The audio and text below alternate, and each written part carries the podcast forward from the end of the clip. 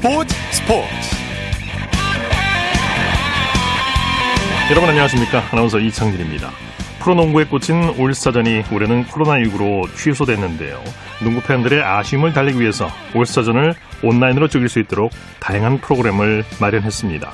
덩크슛과 3점슛 경기는 이미 온라인으로 진행이 됐고요. 오늘은 올스타 장학 퀴즈가 열렸습니다.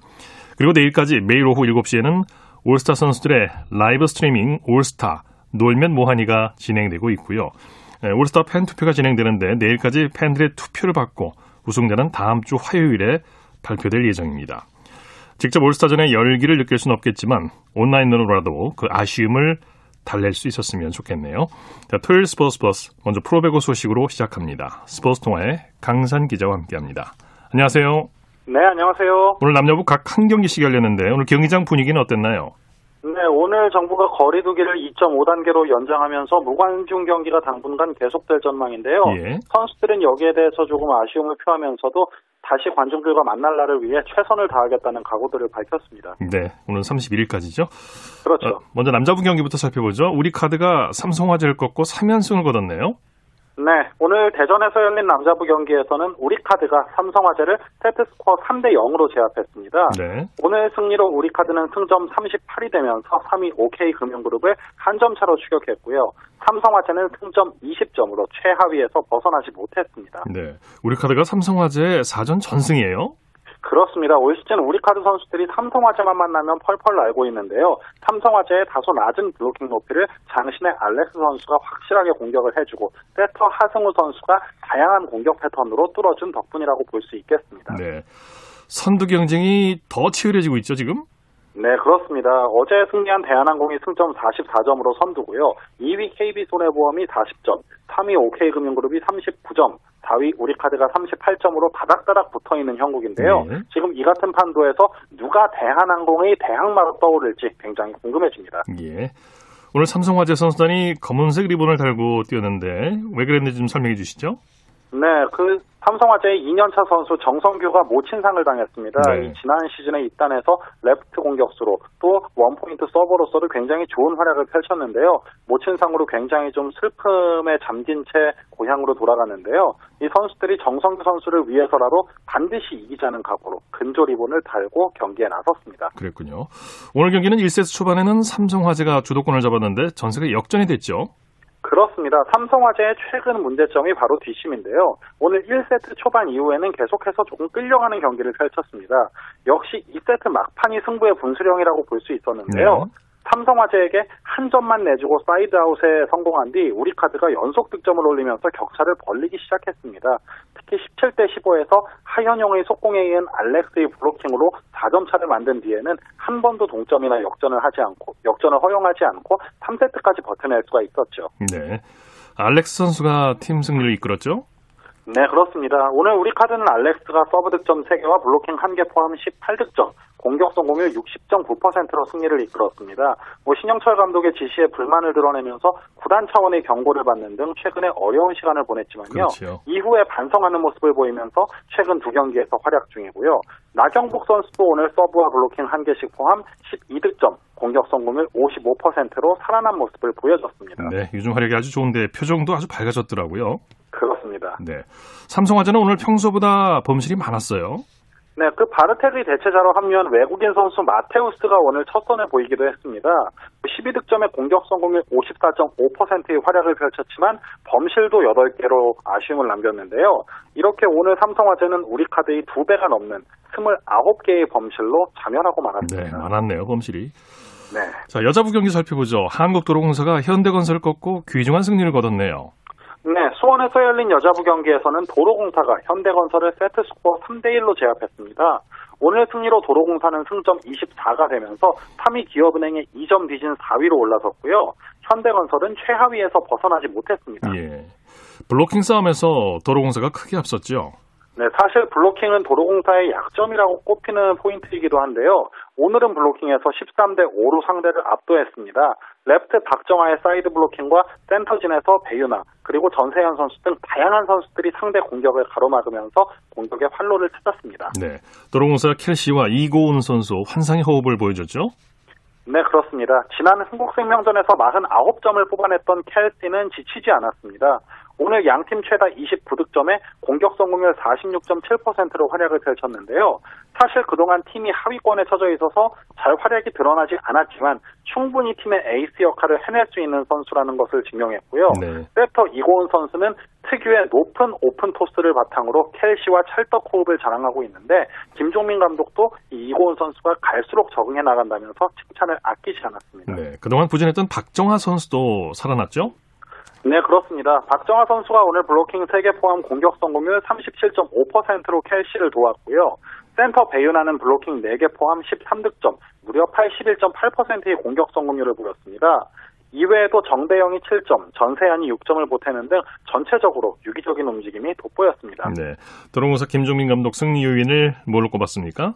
네, 초반에 마음고생이 굉장히 심했는데요. 최근에는 승리를 하면서 조금 표정이 밝아진 모습입니다. 네. 김종민 감독은 선수들이 준비도 열심히 하고 결과를 얻으려고 노력하기 때문에 잘할 것으로 본다면서 선수들에게 좀 프로 의식을 많이 강조를 하는 편인데 승리를 향한 욕심을 조금 더 가졌으면 좋겠다는 바람을 전하기도 했습니다. 예. 프로배구 V리그 내일 경기 일정과 관전 포인트 짚어주시죠. 네, 내일은 천안에서 남자부 현대캐피탈과 한국전력, 화성에서 여자부 기업은행과 흥국생명이 맞붙습니다. 여자부 경기에 조금 관심이 가는데요. 흥국생명은 외국인 선수의 합류가 점점 늦어지면서 계속해서 어려운 경기를 치르고 있고요. 기업은행은 4위 도로공사와 5위 인삼공사의 거센 추격을 받고 있는 상황입니다. 그야말로 승리가 절실한 두 팀의 매치업이 어떤 결과로 나타날지 주목됩니다. 네, 소식 감사합니다. 고맙습니다. 프로배구 소식 스포츠 동아의 강산 기자와 함께했고요. 이어서 프로농구 소식입니다. 조현일 농구 해설위원과 함께합니다. 안녕하세요. 네, 안녕하십니까. 남자 프로농구 정규리그 4라운드를 마치고 올스타 휴식기를 맞고 있죠? 네, 맞습니다. 아, 지난 목요일부터 다음 주 월요일까지 남자 프로농구는 경기가 없는데요. 아, 오늘 한 경기가 열리긴 했습니다. 아, 지난해 12월 25일에 열릴 예정이었지만 아, 당시 KGC 변주정 선수의 고열 증세로 인해서 연기되면서 KGC와 KT 경기는 오늘 안양에서 열렸고요. 네. 올스타 휴식기 기간 동안에 열리는 유일한 게임이었습니다. 네. 코로나19로 올스타전이 취소됐는데 선수들은 물론이고 팬들도 많이 아쉬웠겠어요. 네, 뭐 별들의 축제를 또 보지 못했기 때문에 많은 농구 팬들이 아쉬워하고 있습니다. 아, 당초 내일 예정이던 올스타전이 취소가 됐고요. 네. 어, 하지만 오늘 경기를 펼친 KGC 인삼공사 같은 경우에는 온라인 홈파티로 팬들과 소통을 했습니다. 또 경기가 끝난 후에는 어, 올 시즌 올스타로 선발된 이재도, 또 문성권, 변준영 선수가 어, 각 팀의 리더가 돼서 팀원을 선발했고요. 네. 또 하프라인 슛 대결을 진행하기도 했습니다. 네. 아, 문성권 팀과 이재도 팀이 또 각축을 벌이면서 팬들을 즐겁게 했었고 또 그리고 이 팬들에게 선수들의 실착 쌓인 농구와 또 홍삼 등을 이 경품으로 증명하기도 했습니다. 네. 올스타전은 취소됐지만은 대신에 그동안 연기됐던 KGC 인삼공사와 KT의 경기가 열렸죠? 네, 유일하게 열린 경기였습니다. 아, 게임은 아주 재밌었는데요. 아, 원정팀인 부산 KT가 KGC 인삼공사를 89대 86으로 꺾으면서 아, 단독 4위로 올라섰습니다. 예. 아, KT는 올 시즌 내내 홈보다 원정 성적이 더 좋은데 예, 오늘도 원정에서 승리를 따내면서 어, 어웨이 게임 4연승을 내달렸고요. 아, KGC 인삼공사는 공동 5위로 떨어졌습니다. 네. 연장까지 가는 접전이었어요. 네, 오늘 경기 뭐 정말 재밌었습니다. 어, 줄곧 KT가 앞서갔습니다. 아, 특히 2쿼터 중반에 박지원 그리고 양원석 선수의 3점 슛으로 31대 19까지 달아났습니다만 네. 아, KGC는 또 라타비우스 윌리엄스의 활약이 훌륭했습니다. 아, 전반에 42대 36, KT가 6점 차로 앞선 채 마쳤고요. 아, 4쿼터 들어서 팽팽한 승부가 지속됐습니다. 아, 4쿼터 막판 KGC의 변준형 선수가 아, 동점 자유투를 넣으면서 결국 승부는 연장으로 돌입을 했습니다. 네. 아, 하지만 뒷심이 강한 쪽은 KT였는데요. 이 허훈 선수가 내외곽을 오가면서 활약을 발휘했고 어, 그리고 양홍석 선수가 아, 숏코너에서 결정적인 점퍼를 터뜨리면서 승부를 갈랐습니다. 네. 아, KT는 이후에 한 점 차로 쫓기기도 했습니다만 어, 승부, 승부처를 잘 견디면서 아, 3점 차 승리로 마무리했습니다. 네. 양홍석 선수가 더블 더블 기록했죠? 네, 어, 올 시즌 활약이 정말 좋습니다. 네. 아, 오늘도 22득점, 리바운드 10개로 아, 두 경기 연속이자 또 올 시즌 자신의 네, 여섯 번째 20, 10을 기록하면서 웃었습니다. 예. 또 어, 오늘 이 더블 더블로 양홍석 선수는 올 시즌만 열 번째 더블 더블을 달성했습니다. 네. 아, 국내 선수가 한 시즌 만에 열 번의 더블 더블을 해낸 건 또 3년 만이었고요.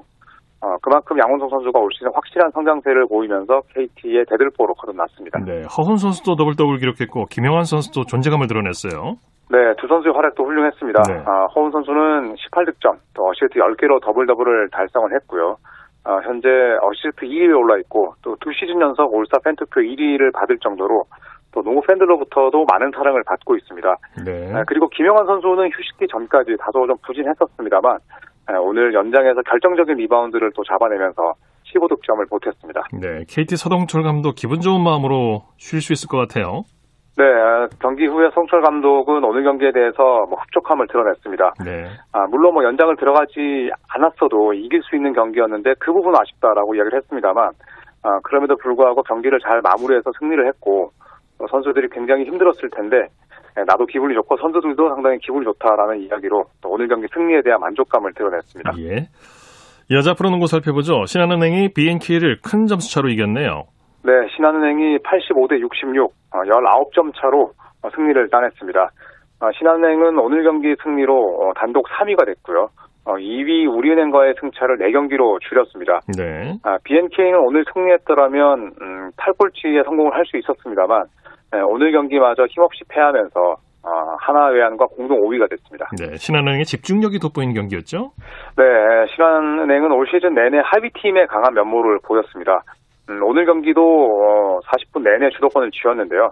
아, 특히 자유투 100%라는 진기록을 남기기도 했습니다. 네. 네, 경기 초반부터 잡은 리드를 한 번도 내주지 않은 채 승리를 챙겼고요. 아, 이 쿼터 또한 한때 잠깐 어, 21대 20까지 추격을 당하긴 했습니다만 아, 결국 어, 시원한 승리를 따냈습니다. 네. 아, 김단비와 한채진 선수가 아, 4쿼터를 지배하면서 BNK의 의지를 꺾었습니다. 네. 말씀하신 대로 자유투가 승부를 갈랐다고 할 수 있겠죠? 네, 오늘 어, 이 신한은행의 자유투가 대단했습니다. 네. 아, 100%를 기록을 했는데 아, 1쿼터에는 자유투 10개를 얻어내서 모두 넣었고요.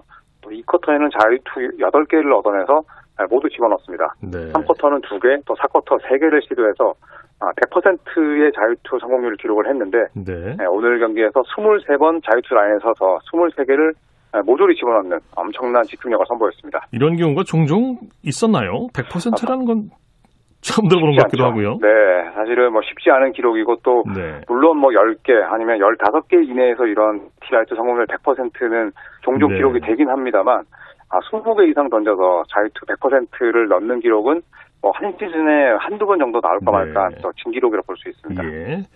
김단비 선수가 에이스의 저력을 보여줬죠.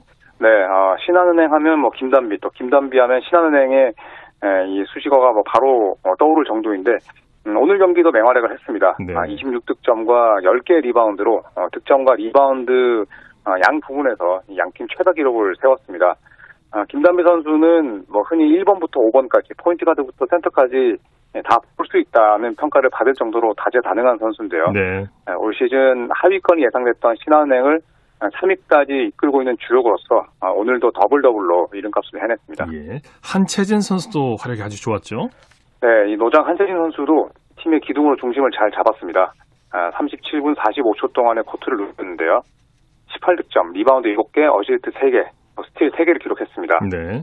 자유투 역시 5개를 시도해서 모두 집어넣었는데 아, 경기 후에 한채진 선수는 아, 우리은행과의 경기 이후에 딱 하루를 쉬고 치르는 힘든 일정을 승리로 마무리를 해서 굉장히 좋다라는 아, 승리 소감을 남겼습니다. 네. 아, 한채진 선수는 음, 한국 나이로 1984년생 노장인데요. 이, 그럼에도 불구하고 리그에서 현재 평균 출전 시간이 가장 많습니다. 아, 올 시즌 평균 무려 38분 8초를 뛰면서 예. 아, 이 부문 1위에 올라있을 정도로 체력이 강한 선수고 그렇군요. 또 그에 걸맞은 에, 경기력도 함께 선보이고 있습니다. 네. 플레이오프에 진출할 팀 어느 정도 윤곽이 드러났나요? 네, 두 팀이 오늘 경기 결과로 정해졌습니다. 아, 오늘 BNK가 패하면서 어, KB스타즈와 우리은행이 이 플레이오프 진출을 확정했습니다. 네. 아, KB스타즈는 현재 15승 4패로 1위고요. 우리은행은 15승 5패로 2위에 오르면서 양강 구도를 형성하고 있습니다. 아, 이 두 팀은 잔여 경기 결과에 상관없이 예, 상위 4개 팀이 나서는 플레이오프 진출을 확정했습니다. 네. NBA 소식 살펴보죠. 디펜딩 챔피언 LA 레이커스와 뉴올리언스가 맞대결을 벌였죠? 네, 레이커스가 승리를 따냈습니다. 아, 뉴올리언스 펠리컨스를 상대로 112대 95로 어, 홈 경기 승리를 기록을 했습니다. 네. 어, 한때 15점 차까지 밀리기도 했습니다만 결국 거꾸로 17점 차 대승을 따냈는데요. 어, 오늘 승리로 NBA 30개 구단 가운데 최고 승리를 유지할 수 있게 됐습니다. 예. 아, 르브론 제임스가 트리플 더블급 활약을 펼쳤고 어, 앤서니 데이비스 역시 인사이드를 지키면서 아, 펠리컨스를 꺾었습니다. 아, 반대로 뉴올리언스는 어, 주전 포인트 가드이자 전 레이커스 출신 이 론조 볼의 예, 부상 공백이 굉장히 뼈아팠습니다. 네. 밀워키는 댈러스에 역전승을 거뒀네요. 네, 밀워키 벅스가 댈러스를 상대로 홈에서 112대 109로 승리를 따냈습니다. 아, 밀워키 입장에서는 굉장히 좀 어려운 승부였는데요. 아, 밀워키의 에이스라 할 수 있는 이 아데토쿤보 선수가 31득점을 올리긴 했습니다만 아, 자유투를 오늘 10개 던져서 한 개밖에 넣지를 못했습니다. 네네. 네, 승부처 직전까지 예, 밀워키가 동점 혹은 이 패배 위기에 몰려, 몰렸습니다만 아, 다행히 옵션인 크리스 미들 선수가 아, 4쿼터 종료 직전에 아, 연달아 점퍼를 터뜨리면서 밀워키와 아드 토쿤보 선수를 잘 구해냈습니다. 네. 국내 프로농구 내일 경기 일정과 관전 포인트 짚어주시죠. 네, 내일은 어, 여자 프로농구 한 경기만 열리게 됩니다. 네. 아, KB스타즈와 삼성생명이 에, 함께 이 청주에서 맞대결을 펼치게 되는데요. 아, KB스타즈는 플레이오프 진출을 확정하긴 했습니다만 아, 1위에 대한 복음을 드러내고 있습니다. 아, 삼성생명 불고 3위를 달리다가 아, 현재 신한은행 추격을 허용했고 결국 이 4위로 내려앉았기 때문에 삼성생명 역시도 어, 이 골밑을 앞세워서 이 경기 승리에 대한 강한 의지를 드러내고 있습니다. 네. 소식 감사합니다. 네, 고맙습니다. 프로농구 소식 조현일 농구 해설위원과 정리했습니다.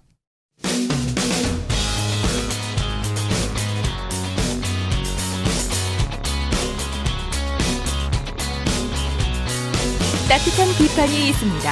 냉철한 분석이 있습니다. 스포츠 스포츠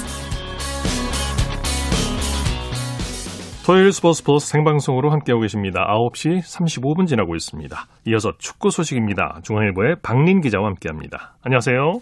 네, 안녕하세요. 자, 토트넘의 손흥민 선수가 내일 다시 골 사냥에 나서죠? 네, 한국 시간으로 내일 밤 11시입니다. 그 셰필드 유나이티드와의 어, 프리미어리그 원정 경기를 앞두고 있는데요. 네. 어, 주중에 풀럼전에서는 그 슈팅이 골대 맞고 나오면서 그 아쉽게 득점에는 실패했었는데 어, 꼴찌팀을 상대로 다시 한번 골 사냥에 나섭니다. 네, 그 골이 제대로 볼이 제대로 발에 맞지 않고 떼굴떼굴 굴러가서 골포스트를 골대를 맞았는데 자 내일은 과연 추가골을 올릴 수 있을지 모르겠습니다만 상대가 리그 최하위 팀이죠. 네, 맞습니다. 그 셰필드는 20개 팀 중에 그 꼴찌고요. 어, 개막 후 2무 15패, 17경기 연속 어, 무승에 그쳤었는데 네. 어, 프리미어리그 역대 최다 불명의 기록이었습니다. 어, 그래도 지난 경기에서 뉴캐슬을 꺾고 첫 승을 거뒀고 FA컵 포함해서 2연승 중이거든요. 그렇기 네. 때문에 어, 토트넘 입장에서는 좀 방심하면 또 안 될 것 같습니다. 네. 토트넘이 한때 선두까지 올랐는데 지금 6위까지 떨어졌어요. 네, 그렇습니다. 그 8승 6무 3패로 6위까지 내려섰거든요. 네. 최근 어, 리그 6경기에서 단 1승에 그치면서 어, 부진을 하고 있습니다. 아무래도 그 무리뉴 감독이 다소 수비적인 역습 전술을 펼치고 있는데 어, 오히려 약팀을 상대로 또 고전을 하고 있고요. 어, 손흥민과 케인에 대한 그 의존도가 굉장히 높은 상황인데 어, 일단은 그 선두권 재진입을 위해서는 그 내일 경기 승리가 또 필요한 상황입니다. 네.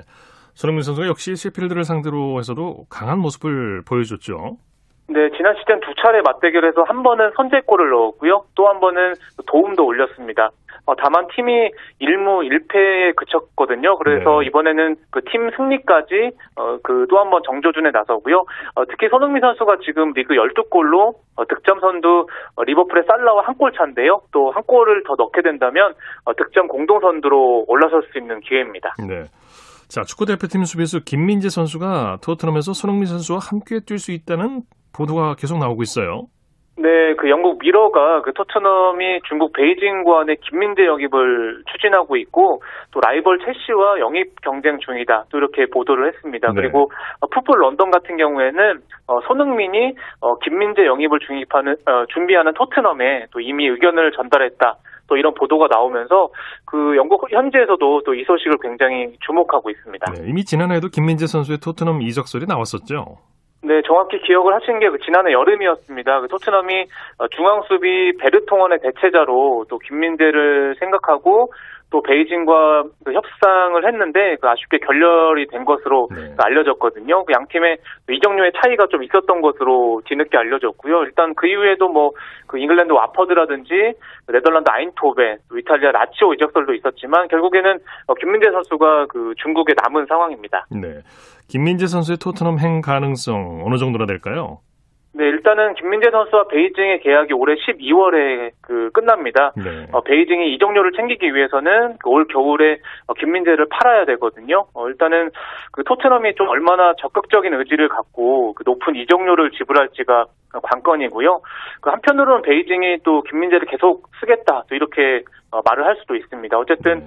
그이 성사 여부는 그 시간을 두고 좀 더 지켜봐야 될 것 같습니다. 네. 손흥민 선수의 스승이었던 포체티노 감독이 코로나19 확진 판정을 받았다고요.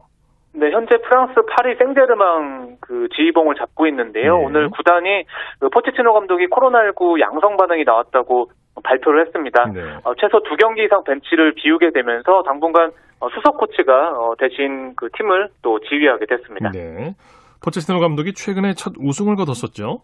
네, 그 지난 14일이었습니다. 그 파리 생제르맹이 슈퍼컵에서 마르세유를 꺾고 그 2대 1로 이기면서 우승을 했거든요. 네. 어, 포체티노 감독이 그 파리 생제르맹 부임 후에 그 세 경기 만에 우승을 했고 또 감독으로도 그 첫 우승을 거뒀거든요. 그런데 또또 이렇게 확진 판정을 받으면서 한동안 또 벤치를 또 비우게 됐습니다. 예. 웨인 루니가 정식 감독이 됐네요.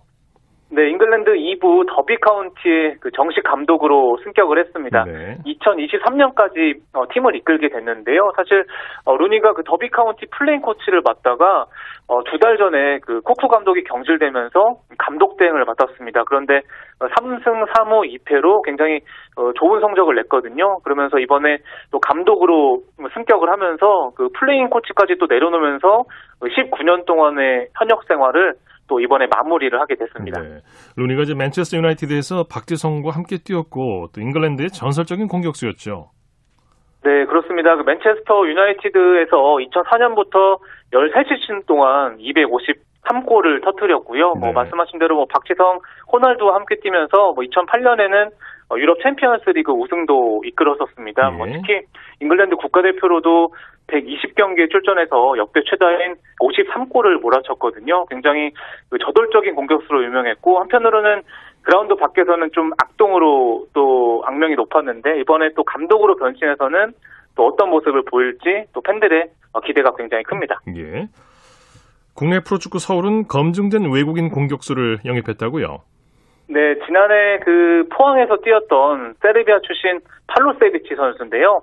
어, 이 선수가 그 지난해 포항에서 어, 14골 6도움을 올리면서 어, 팀을 3위에 올려놓은 그 핵심 선수였습니다. 예. 굉장히 그 K리그 팀들의 영입 경쟁이 치열하게 펼쳐졌거든요.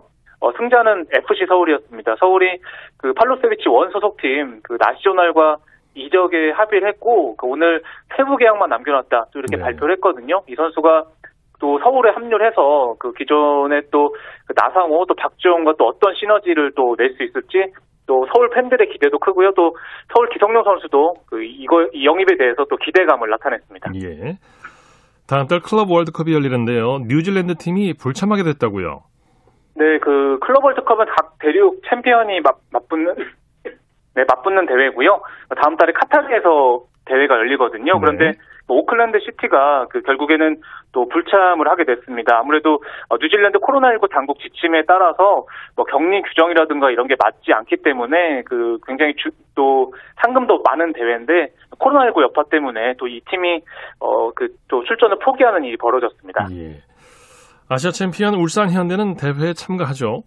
네, 그 아시아 챔피언스 리그 우승팀 또 울산은 이, 이 대회에 또 어, 출전을 하게 됐습니다. 일단 네. 어, 유럽 챔피언 그 바이에른 뮌헨이라든지 어, 북중미의 그 멕시코 티그레스 같은 이런 팀들을 상대하게 됐고요.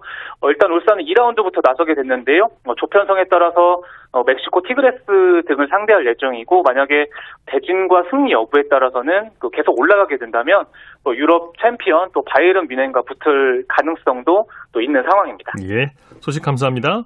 네, 감사합니다. 축구 소식 중앙일보의 박린 기자와 정리했습니다. 쳤다 하면 홈런이고 슛 골이고 각본 없는 한편의 드라마 그것이 바로 그것이 바로 손에 잡힌 우승 트로피 목에 걸린 금메달 너와 내가 하나 되는 그것이 바로 그것이 바로 그것이 바로 꿈꾸던 스포츠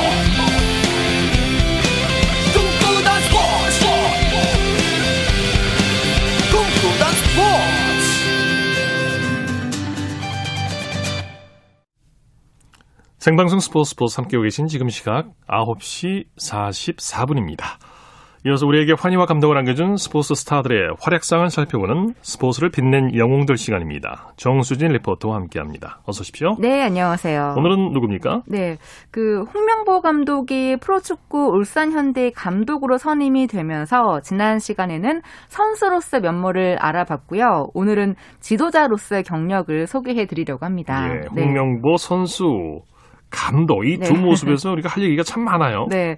사실 은퇴를 하고 나서 축구 행정가의 길을 가려고 했지만 일단 대표팀 코치를 맡게 되면서 지도자를 하게 되고 2006 독일 월드컵이 끝나고 나서는 대표팀 수석 코치 그리고 2008년 올림픽 수석 코치에 이어서 2009년 U20 대표팀 감독이 선임이 되면서 감독으로서의 첫 발을 내딛게 되는데요. 그렇기 때문에 홍명보 감독의 첫 훈련도 많은 관심을 모았습니다. 예. 2009년 3월 3일 KBS 뉴스 광장에서 들어보시죠. 20세 이하 청소년 축구대표팀 감독으로 선임된 홍명보 감독이 첫 소집 훈련을 실시했습니다. 40대의 젊은 감독인 홍명보 감독은 질문을 통해 선수들 스스로 답을 깨닫게 하는 의사소통을 선택했습니다. 김인수 기자가 전합니다. 사령탑으로 첫 발을 뗀 홍명보 감독은 새로운 소통 방법으로 선수들에게 다가갔습니다. 틀렸다고 지적하기보다는 선수들에게 질문을 던지고 스스로 답을 찾게 하는 방식입니다. 어떨 때 내가 튀어나와서 받아야 돼? 주입식 훈련에 익숙해져 있던 터라 처음엔 어색해했던 선수들도 이 같은 훈련 방법에 긍정적입니다. 홍명보 감독은 첫 훈련에서 선수들의 기량을 파악하는 데 중점을 두었습니다. 그리고 패스의 질과 속도를 강조하며 이집트 친선 대회에 대비하는 모습을 보였습니다. 2차 훈련 때는 프로에 있는 선수들이 몇 명 이제 합류하게 됐는데 그 선수들과 이제 어, 이집트에 나가게 될 이제 전술적인 면이나 어, 조직적인 면을 훈련을 할 계획인데 야심차게 출범한 홍명보 사단 이완의 선수들을 어떻게 완성시켜 갈지 주목됩니다. KBS 뉴스 김인수입니다. 네. 이 U20 대표팀을 이끌면서 2009년 FIFA U20 월드컵 8강에 진출을 시켰고요. 네. 2010 광저우 아시안 게임의 축구 감독으로 발탁이 됩니다. 최종 결과는 동메달이었는데 하지만 기대했던 결과는 아니었고요. 경기 내용도 좋지가 않아서 여러 가지 이야기들이 있었지만 그래도 2012 런던 올림픽 때는 지도자 커리어의 정점을 찍게 됩니다. 네. 이때 참 대단했죠. 우리나라 축구 역사상 올림픽에서 메달을 따냈어요. 맞아요. 어, 일단 조별리그 첫 경기에서 멕시코를 상대로 0대 0 무승부를 기록했고요. 그 다음 경기에서는 스위스를 2대 1로 꺾고 승리를 합니다. 네. 그리고 가본과의 경기에서는 0대 0 무승부였기 때문에 1승 2무 조 2위의 성적으로 8강에 진출을 했는데요. 8강전의 상대가 축구 종가라고 할 수 있는 영국이었어요. 네. 이 경기 기억이 나는데 연장전까지 가서 1대1 동점이었고 네. 승부차기까지 갔죠. 네, 이 경기가 한국 시간으로 2012년 8월 5일 새벽 3시 반에 시작을 했는데요. 아마 새벽잠 참아가면서 봤던 분들은 소리 크게 질렀을 것 같아요. 네. 어, 승부차기 4대 4로 팽팽한 상황에서 영국의 마지막 키커인 스터리지의 슛을 한국의 이범영 선수가 막아냈고 한국의 마지막 키커인 기성용 선수가 마무리골을 멋지게 성공을 시키면서 영국을 그것도 홈 구장에서 꺾게 됩니다. 예. 한국은 사상 처음으로 올림픽 축구 4강에 진출을 하게 되는데 관련 뉴스 2012년 8월 5일 KBS 9시 뉴스에서 들어보시죠. 기성용 슛 들어갔어! 올림픽 사상 첫 4강 진출이 이뤄지는 순간입니다. 입니다. 새로운 역사를 만들어냅니다. 20분 연장 혈투. 승부차기 끝에 이룬 감격의 승리였습니다. 무너진 축구종과 영국의 뒷모습은 우리와 극명하게 엇갈렸습니다. 경기 시작 전부터 감독께서 그렇고 저희 모든 선수들이 겸손하게 그 대신 자신감을 갖고 경기 끝날 때까지 후회 없이 다 같이 하자 그랬는데 이런 결과를 얻게 돼서 굉장히 기쁘게 생각합니다. 말 그대로 투혼의 승부였습니다. 올림픽팀은 전반 29분 깜짝 선발 지동원의 선제골로 승리를 예감했습니다. 그러나 전반 36분 램지에게 페널티킥 골을 내주고 4분 뒤 또 한 번 페널티킥을 허용하며 위기를 맞았습니다. 다행히 정성용의 선방으로 고비를 넘겼고 승부는 결국 연장전을 넘어 승부차기까지 갔습니다. 축구 종가를 꺾고 사상 첫 4강에 오른 올림픽팀. 이제 한 계단만 오르면 사상 첫 메달의 꿈이 실현됩니다. 카디프에서 KBS 뉴스 박주미입니다. 네, 이 정정, 정성용 선수가 페널티킥을 막았군요. 두 번째 네. 페널티킥을. 네, 이 경기가 홍명보 감독이 주장으로 뛰었던 2002 월드컵의 그 한국과 스페인전, 스페인전과 비슷했습니다. 그러네요. 네, 영국 키커의 실축과 이범영의 선방은 2002년 당시 호아킨의 슛을 선방한 이훈재의 모습을 떠올리게 했고요. 무엇보다 2002년 스페인전 당시 승부차기 마지막 키커이자 대표팀의 주장이었던 홍명보가 2012년에는 감독으로 그때 감동을 재현을 한 거죠. 네. 이 경기 이후에 홍명보 감독에 대한 뉴스도 있었는데요. 2012년 8월 5일 KBS 9시 뉴스에서 들어보시죠. 홍명보 감독은 8강전에 지동원을 깜짝 선발 출전시켰습니다. 컨디션이 떨어진 김보경 대신 영국 환경에 익숙한 지동원을 선택했습니다. 이 카드는 그대로 적중했습니다. 지동원은 그동안 비축해둔 체력으로 초반부터 공격을 이끌더니 마침내 선제골까지 뽑아냈습니다. 이곳에서 한 1년 정도 생활을 했었고요. 또 이 선수들에서 적응력이 또 있고 그런 측면에서 오늘 지동원 선수를 투입을 했는데 뭐 아주 어, 적절하게 오늘 좋은 활약 펼쳤다고 생각하고 있습니다. 홍 감독은 또 조직력이 약한 영국을 깰 비책으로 강한 압박을 주문했고 이 역시 들어맞았습니다. 미드필드부터 상대를 압박하는 전술에 영국은 공을 뺏기고 패스 실수를 연발했습니다. 또 자신감과 감각이 떨어진 박주영을 승부차기에서 제외시킨 점도 주요했습니다. 여기에 끝까지 선수들을 신뢰하는 믿음의 리더십은 영국전 승리를 넘어 사상 첫 올림픽 4강을 가능했습니다. 월드컵과 올림픽에서 선수와 감독으로 동시에 4강 신화를 쓴 홍명보 감독. 준결승을 넘어 결승전이 열릴 이곳 런던에서 또 한 번의 신화를 쓸 수 있을지 주목됩니다. 런던에서 KBS 뉴스 송재혁입니다. 네, 감독의 지략 리더십 또 이범영 골키파의 선방 선수들의 환상적인 호흡 이런 네. 것들이 다 만들어낸 결과죠. 네. 하지만 4강전에서 브라질에게 패하게 되면서 동메달 결정전으로 가게 됐고요. 네. 그 상대가 일본이었는데 이 경기도 네. 정말 대단했죠. 재밌었죠. 네. 2대 0으로 승리를 하면서 동메달을 획득을 하게 되는데요. 정말 대한민국 축구 최초의 올림픽 메달이라는 대기록을 달성하게 됩니다. 2012년 8월 11일 KBS 9시 뉴스에서 들어보시죠. 90분 혈투 끝에 라이벌 일본을 꺾은 순간 우리 선수들은 서로 부둥켜 안으며 사상 첫 메달 획득의 기쁨을 누렸습니다. 드디어는 이뤄냈습니다. 새로운 역사를 카디프 경기장은 태극 물결과 코리아의 함성으로 넘쳐났습니다. 동메달 결정전으로 치러진 한일전은 초반부터 거친 몸싸움으로 펼쳐졌습니다.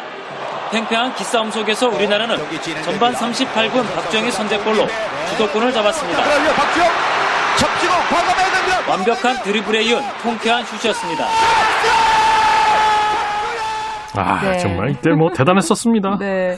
이후에 또 그 브라질 월드컵에 나섰지만은 월드컵에서 조별리그에서 탈락을 하게 되고요. 네. 홍명보 감독은 중국 무대에 진출을 했다가 2017년에 축구협회 전무이사를 맡으면서 지도자에서 행정가가 됐고 이제 프로축구 울산현대의 지휘봉을 잡으면서 4년 만에 현장으로 돌아왔습니다. 네. 이번 시즌 정상에 오르겠다는 각오를 밝혔는데요.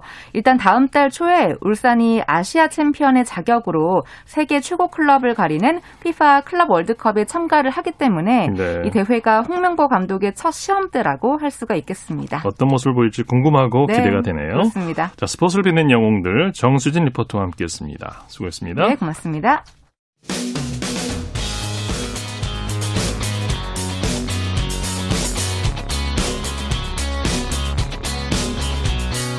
따뜻한 비판이 있습니다. 냉철한 분석이 있습니다.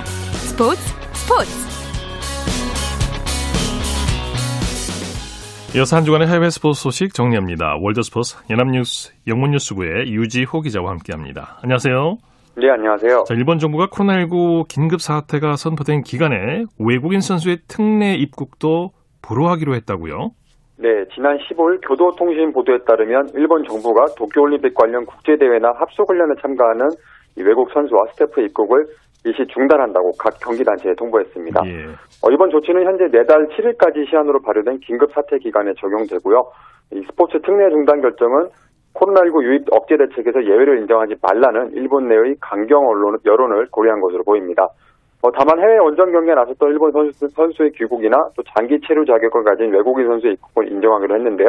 하지만 이들도 14일간의 격리 기간을 거쳐야 하고 일본 국내 대회에 출전하거나 훈련에 참가한 어, 불어됩니다. 예. 어, 일본 국내 프로리그에서 뛰는 외국인 선수의 입국도 중단되기 때문에 올 2월 예정된 어, 일본 프로야구 선수의 훈련 캠프 참가나 또 2월 개막하는 프로축구 J리그에 합류하려던 외국인 선수의 입국에 또 차질이 빚어질 가능성도 있습니다. 예, 이렇게 되면은 올 7월 예정된 도쿄올림픽의 연기나 취소 문제를 둘러싼 논란도 커질 수 있을 것 같은데요. 네, 그렇습니다. 일단 올림픽을 앞둔 개최 도시는 어, 테스트 이벤트를 열어서 경기 운영과 시스템 등을 점검하기도 하는데요. 네. 당장 3월 예정된 도쿄올림픽 테스트 이벤트가 제대로 열릴지 일단 불확실하고요. 또 코로나19 사태가 나아지지 않으면 도쿄올림픽 운명 자체도 달라질 수가 있습니다. 네. 어, 3월 초에 아티스틱 수영 올림픽 예선전을 시작으로 어, 수구, 다이빙, 럭비, 사이클, 사격, 배구 등의 종목에서 테스트 이벤트가 줄줄이 잡혀 있는데요. 어, 또 도쿄 조직위원회는 최근 각 참가국 올림픽위원회를 초청해 3월에 올림픽 선수촌 투어 행사를 기획한 것으로 알려졌는데 이 동선도 제한되어 있는 등 엄격한 방역 대책 때문에 현지 답사 실효성은 높지 않을 것이라는 전망도 있습니다. 네, 일본의 확진자가 연일 몇천 명씩 나오고 있는데 테스트 이벤트가 가능할지 모르겠습니다. 네. 재미교포 스노보드 스타인 클로이 킴이 2년 만에 월드컵 대회에 출전한다고요? 네, 미국의 NBC 스포츠가 지난 15일 보도했는데요. 이 클로이 김이 21일부터 스위스에서 열리는 스노보드 월드컵 여자 하프파이프 경기에 출전한다고 합니다. 어, 2019년 1월 스위스 대회 우승 이후 2년 만에 출전했는데요. 그해 2월 세계선수권에서 우승했던 클로이 김은 3월 US 오픈에서 준우승을 했는데 어, 이 과정에서 발목을 다쳤고요. 그해 가을 대학에 들어간 뒤에는 2019-2020 시즌을 통째로 쉬었습니다. 예. 어, 그런 MBC 스포츠와 인터뷰에서 어, 긴장되고 떨리지만 연습을 잘했고 또 이번 대회 장소가 자신과 잘 맞는 곳이라 자신 있다고 말했는데요. 어, 지난 2018년 평창 동계올림픽에서 금메달을 딴 클로이 김은 어, 부모가 모두 한국 사람이고요. 어, 또 이번 대회를 시작으로 올림픽 2연패 도전을 본격적으로 시작할 예정입니다. 네. 미국 알파인 스키 스타 미카엘라 시프린이 월드컵 통산 68번째 우승을 달성했군요. 네, 시프린이 지난 12일 오스트리아에서 열린 월드컵 알파인 여자 회전 경기에서 1, 2차 시기 합계 1분 47초, 7초 9위로 우승했는데요.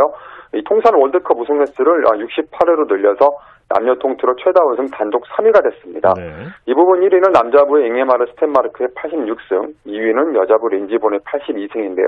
두 선수 모두 은퇴한 선수들이라 어, 시프린이 이들을 수년 내 앞지를 가능성이 높습니다. 네. 어, 시프린은 2017년부터 19년까지 3년간 매 시즌 어, 11승, 12승, 17승씩을 따냈는데요. 지난 시즌은 코로나19로 취소된, 취소된 데가 많았고 또 개인 사정으로 2월에 시즌을 접어서 6승을 보태는 데 그쳤습니다. 네. 러시아가 2030년 동계올림픽 유치 가능성을 고려하고 있다고요? 네, 최근 러시아 타스 통신 보도에 따르면 러시아 연방 바시키르 공화국 한 관계자가 2030년 동계올림픽 유치를 검토 중이라고 말했는데요. 네. 이에 IOC 명예위원이자 러시아 올림픽위원회 명예위원장 비탈리 스미르노프가 어, 바시키르 공화국의 올림픽 유치에 적극 지지를 표명했습니다. 앞서 스페인의 바르셀로나, 일본의 삿포로, 미국의 솔트레이크 시티가 IOC와 2030년 동계올림픽 유치에 관한 논의를 한 적이 있고요. 네. 지난주에는 우크라이나도 관심을 보이고 있다는 소식이 들려왔는데요. 어, IOC는 러시아 측에서 공식적으로 올림픽 유치에 관심을 보인 적은 없다고 입장을 내놨습니다. 러시아는 최근 국가적 차원의 도핑 스캔들로 제재를 받아서 2020년, 2022년 말까지는 올림픽을 비롯한 국제대회 개최를 할 수가 없고요. 한편 IOC는 2030년 대회 개최지를 언제 설정할지는 선정할지는 아직 정하지 않았다고 했습니다. 네, 소식 감사합니다. 네, 감사합니다. 월드스포츠 연합뉴스 영문뉴스부의 유지호 기자였습니다. 스포츠 단신 전해, 전해드립니다. 미프로야구 템파베이의 최지만 선수가 연봉 조정을 신청했습니다. 템파베이 지역지 템파베이 타임스와 AP통신은 오늘 최지만과 라이언 야브로가 구단과의 합의에 실패해 연봉 조정 신청으로 간다고 전했습니다. 스포츠 스포츠 오늘 준비한 소식은 여기까지고요. 내일도 풍성한 스포츠 소식으로 찾아뵙겠습니다. 함께해 주신 여러분 고맙습니다. 지금까지 아나운서 이창진이었습니다. 스포츠 스포츠